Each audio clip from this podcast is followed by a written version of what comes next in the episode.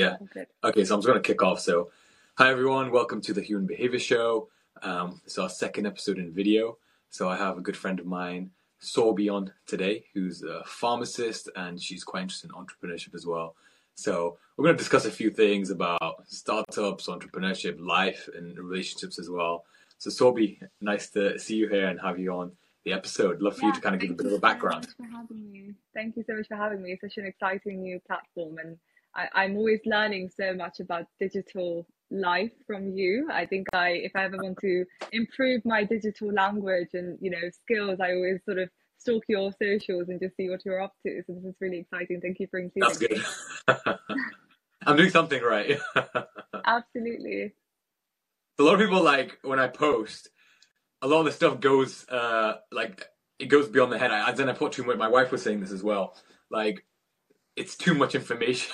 Half the people don't understand what I'm what I'm talking about either. Um, so it's good to hear that someone's finding it useful. Oh no, absolutely. I think it's it's just you know even if I don't understand something, um, I'll just look it up and then I'll ask you or I'll ask around.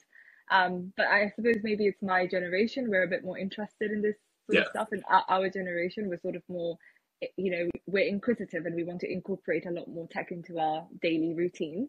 Um, so I think that's just I, I suppose comes with age. Maybe my colleagues who are slightly older at, at different work um, sort of experiences that I'm doing they might struggle with that, but I think the digital world is, is pretty connected, and I think we're we're quite interested to know what you're up to.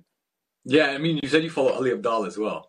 As Yeah. someone who gave me inspiration, um, uh, the only way I started doing a lot of this was I read his newsletter, and he was like, "Put yourself online." You probably heard it as well. The most powerful way is actually being online in this day and age. Uh, what, are, what are your thoughts on that? Yeah, I absolutely agree. I think there's like I also followed him in that time, and I think COVID was such a interesting time because all of us were sort of very bored and baking banana bread, and Ali Abdaal was, you know, building like a multi-million dollar, multi-million pound business, and I think that was really interesting to see how fur- further he grew just from like his online presence, and I think that certainly inspired me too, just to have more of a presence and not just post my food online, but also create some meaningful content that's going to engage people a lot more.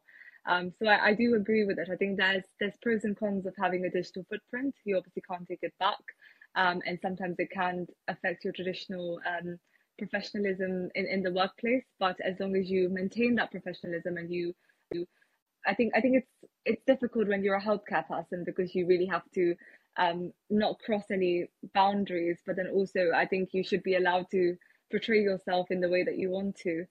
So um, yeah, I mean, having said that, I, I like what I've done with my digital. My I think I think it's it's difficult when you're a healthcare person because you really have to um, not cross any boundaries. But then also, I think you should be allowed to portray yourself in the way that you want to.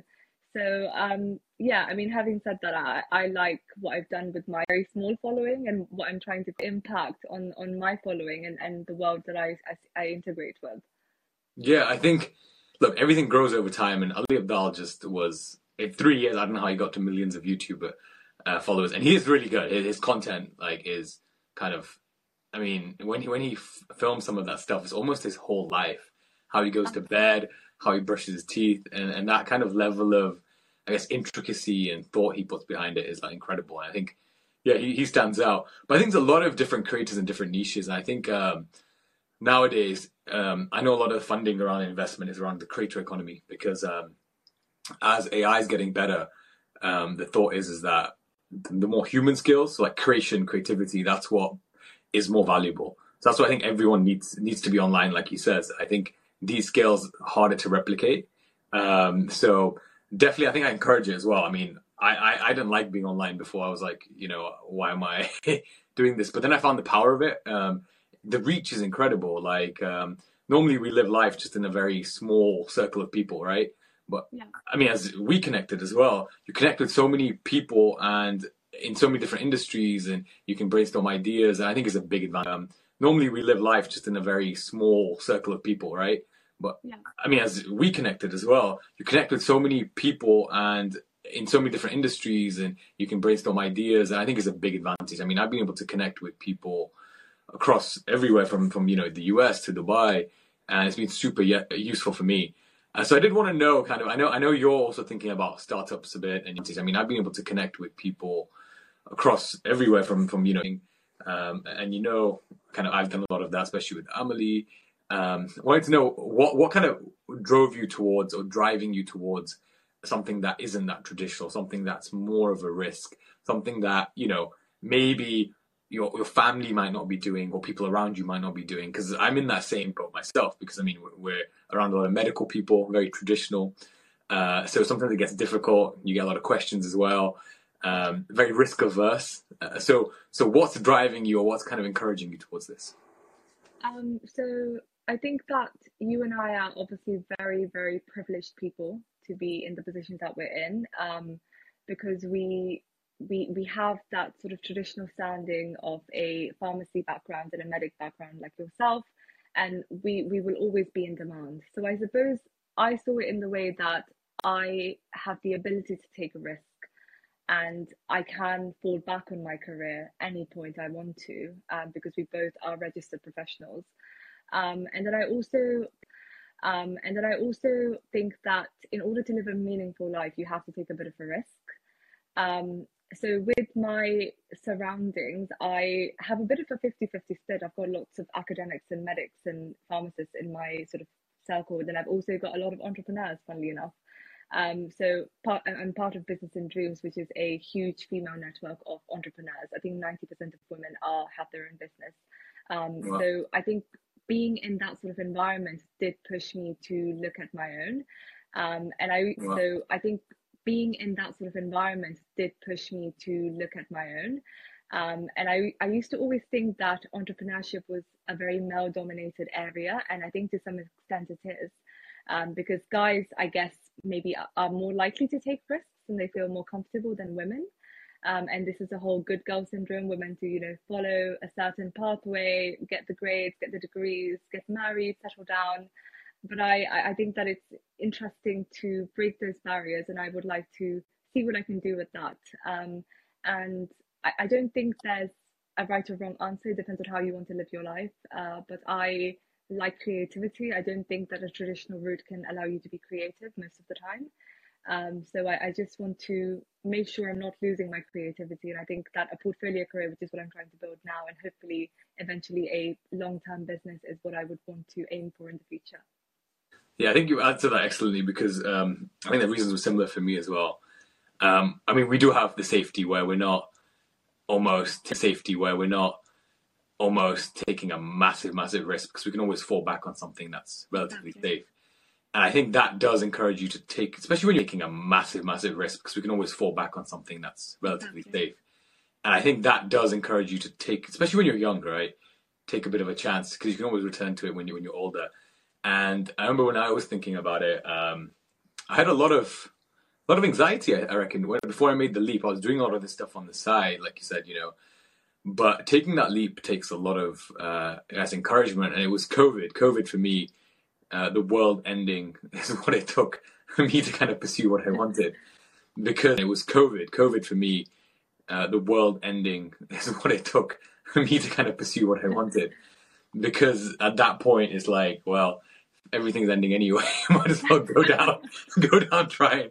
So, um, hundred percent. That kind of took me out of any anxiety. COVID probably made a lot of people anxious. It made me less anxious yeah. in a weird way. Um, stopped overthinking a lot of stuff. So, um, I mean, look, entrepreneurship's hard. Ninety percent of businesses fail. Um, something I'll be working on pretty soon um, will be around this area of you know uh, entrepreneurs' mental health and performance. Um, so knowing these statistics, it's not as you know because in the in the news all you see is like all the good stories. So you know all the headlines. I probably share a lot of them as well. Startup A raised 20 million, B raised 10 million. These founders got into Forbes 30 under 30. You know, they sold or exited 200 million.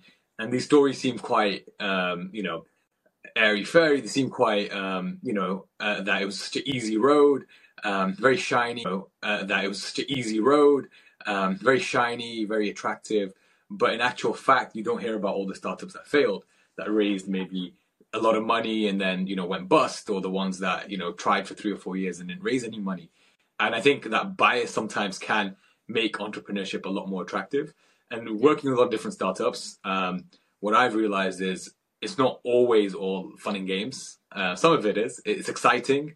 It's a lot of hard work, but um, there's never certainty. It's a lot of hard work, but um, there's never certainty. But I think the one thing that keeps, but I think the one thing that keeps me driven or driving is that I think if you're passionate about something, you put a lot more effort in. And I think the excitement that could go either way, it could be a toxic trait, but um, keeps me motivated. Then exactly knowing predicted life is not fun for me. I don't know about you. Like something that's predictable isn't as fun. Yeah, absolutely. I think, you know, with the way that the world is going and our attention spans becoming shorter and shorter, I think our generation we we we do want to explore more. We do want to challenge our professional boundaries and our creative sides and what we can achieve out of it. Um, and I totally am with you on that one. And I think that's what sort of maybe puts us in that entrepreneurial category where we want to do more, we want to explore more, we want to be a part of X, Y, and Z. Um, and yeah, I think it's with what you said regarding the um, startup funding. I think it's yeah, this is something I've recently learned. I, I didn't understand the whole VC prospect, um, and I've, I've been educating myself on that recently.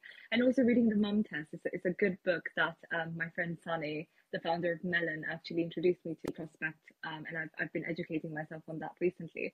And also reading the Mum Test. It's a, it's a good book that um, my friend Sunny, the founder of Melon, actually introduced me to, and to, and she was like, if you want to go down the entrepreneurial route, read this book and make sure that your idea is actually worth something that you would want to spend the next, you know, 15, 10, 15 years of your life or however many years of your life working on. So it's really important to know what you're getting yourself into. And that's why I, I don't consider myself an entrepreneur yet. I think I'm in the process of becoming one, hopefully, but I, I don't think I'm there yet. So hopefully we'll get there. I mean, it's a journey. I mean, when I started out, I started helping a few startups and then we did our own. It takes time. Jumping into it straight away, I, I wouldn't advise many people do that because if you don't know what's needed in the process or, or you know observe someone it, you you find out pretty quickly how tough it is. And i think you have to be 100% sure before jumping into it. And and hopefully this will lead you down the path of yeah, you know. I think i think for like our backgrounds because obviously we're trained in mm-hmm. healthcare. So for me the challenges were mostly what do I actually need to know? It's and that I suppose is being a business person because you don't know what you need to know. You sort of figure it out. Um, and I was using the example of I bought an Apple Pencil recently. Uh, I don't know if I mentioned it before, but it's it's something that I didn't know I needed until I got it. And I think innovators will create these products or ideas that will then lead the consumer to realize they needed it all along and before they had it they you know life was very different. So and this is what i learned from steve jobs autobiography. Um, and that's really important to understand that if you if you're going to create something yes there's going to be a demand for it but sometimes you have to create the demand for the people. And that's i guess what differentiates someone who is entrepreneurial versus someone who isn't. So i'm guessing you're a big steve jobs fan. What other entrepreneurs would you look up to? Um I would. That's a really good question. So um, there is one that I just listened to a podcast. Um, her name is Dame. Oh, I think her name is. she calls herself Steve. It's Dame something. Oh my gosh, her name.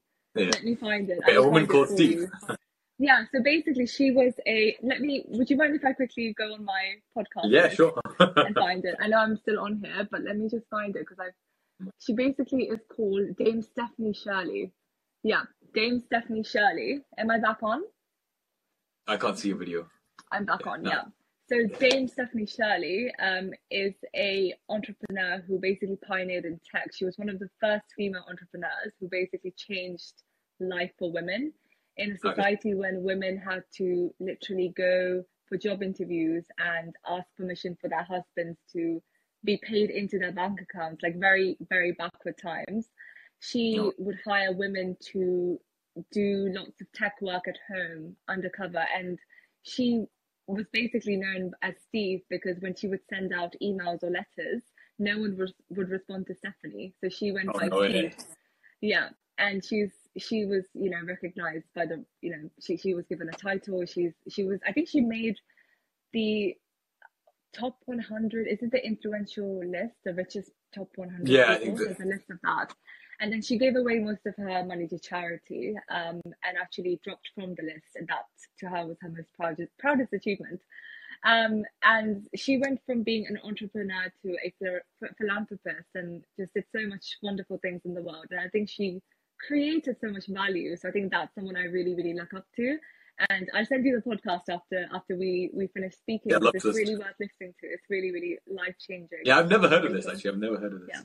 She's really amazing. I think I'm, I'm gonna go home and like buy loads of books and, and just just read read more up on her. Yeah, she sounds interesting. Yeah, I've never come across her. It shows how male dominated this space is that Yeah. the women doing something you never even hear about. I mean, Yeah. I think the women that come to mind is CEO of YouTube, um, and the CEO of 23andMe because her mother wrote a book about both of them and their sisters. Um, the CEO of uh, YouTube and 23andMe, um, and, and their sisters, and their mother came on Clubhouse, and, and she Oh, just wow. yeah yeah. So it's pretty intense how she talked about how she raised. I think her book is How to Raise Successful Kids or something like that. Um, but yeah, it's really interesting um, because I think having role models and inspiration really helps at every kind of stage of entrepreneurship. I know one of the startups I was advising recently, every meeting they'd start with a quote from someone who's quite prominent, and that would be kind of their north star. Um, and that type of stuff is quite fun in um, startups because, um, you know, in a corporate job or in the NHS or whatever, you don't have, you just turn up to work, you go home. You, you're not, it's not really, you're not driving towards a mission, right? um, and that's what's fun. So I do want to move on to Emily. Um, obviously, I've told you about what I've been working on, and you know it's been an interesting journey. I think the matchmaking space is super difficult, as I said in the Instagram story. You're doing story. very well though. I think you are doing That's very well. funny I think you should give yourself credit for that. Oh, thank you. No, but in the recent story, it's funny because I kind of like I didn't lose it, but I was a bit frustrated, and I was like, you know what? I'm not a rich auntie. It's not my job. I just care about tech, and I shouldn't have said that because it was like, yeah, that's not probably what they want to hear, right? Oh, no. But I think people know we set it up because we think we can do the app well. We're not. I'm not. I haven't got a skill of like actually matchmaking people. I think I've got an idea, but I think more is coming up with a solution. So Yeah. I mean, when it comes to relationships, I've learned a lot in the last probably two years, right? Being in one myself as well, and um, it gets. I think finding someone who's compatible is not always a science, right? What I used to think it might be.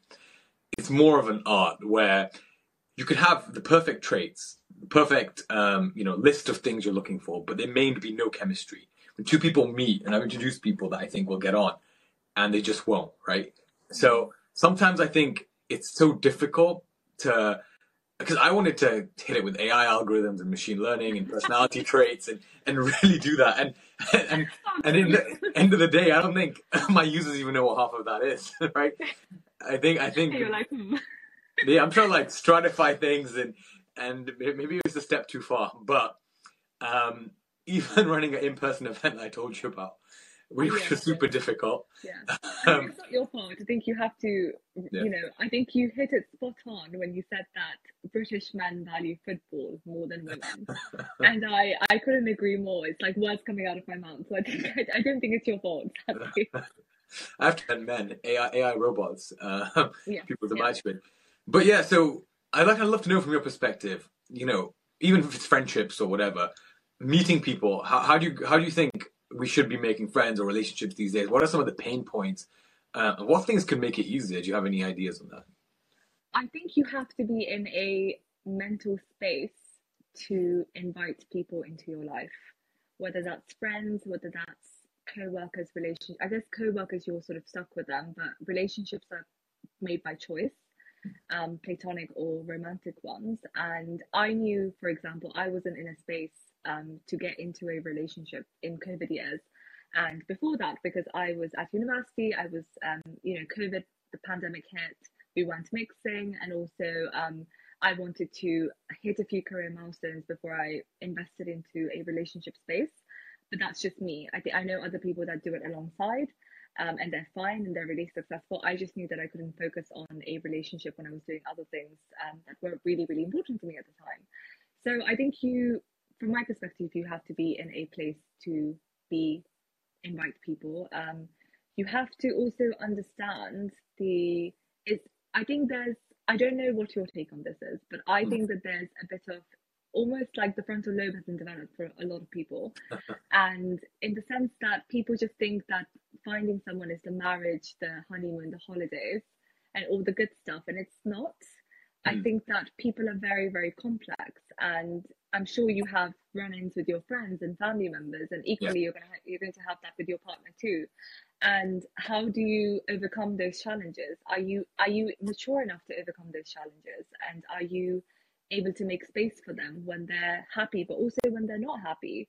And you know, are you respectful? Are you a person that can can be a partner? It's not just about expecting a partner; it's also being the right partner.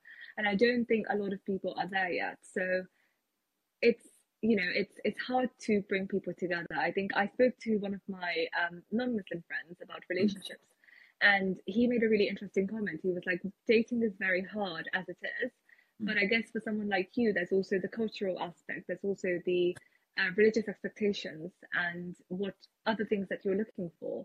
And i think that's really true. So naturally i suppose with a dating app like Amelie there's just a lot of things that we have to filter on and it makes things a lot harder. Um so it's not your fault. It's just how sadly things are. Yeah too many variables. Like there's so many variables that um, makes it difficult. And I, th- I, think you explained that really well because um, there been some of the same findings that I've had as well. Yeah. But I think what would be interesting to know is, um, as a as a woman, as a girl, um, what are some of the things you think puts off you know women off men. There's certain things that would you know throw you off, um, and I'll just throw some out there like you know lack of commitment, like obvious signs that they're not they're halfway, they're showing interest but they're not. That's something some people have said said. Um, our users have said that that's what they don't like, and that's why we've stopped ghosting. We've made it a very serious app. Um, then, secondly, maybe things like I've heard this one that this is actually probably confidential, but I'll say it very generically. Um, you know, the guy wants to live with his mother and she doesn't want to move in. That's a pretty traditional type of one. So there's like a, various factors, right? Like, you know, things can be going well and then there's one thing and then no one wants to like, you know, give it a go. So from your perspective, is there anything that you don't have to say personally, maybe through your friends, yeah. your friends, it comes up from your friends or anything that they say, oh, this is what's annoying, you know, guys these days, they're not doing ABC, or, you know, this is what puts me off, or is there anything that you can share? I think, to be honest, I don't have a lot of experience, as I've told you before, and I'm probably the. You talk you to know, your friends. You must talk most, to friends. Yeah, your friends must say, friends, like, hey, of course. I, I met this guy. He was. yes, I talk to my friends, and then I get put off.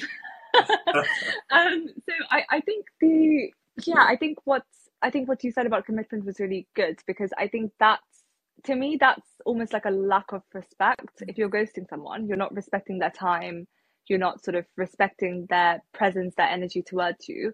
And having conversations is really important. If you like someone, don't like someone, have a conversation about it and give them some respect to understand why that happened.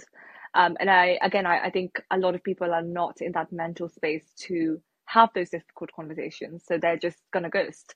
Um, other things I think that would put it's really difficult. I think um if you split it sorry. Hello. I think you've frozen. Hello.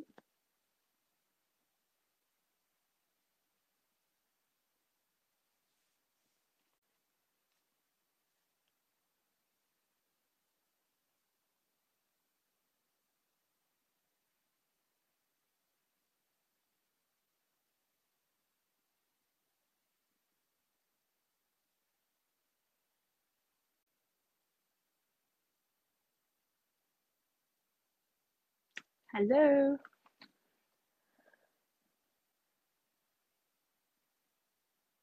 Mm-mm-mm.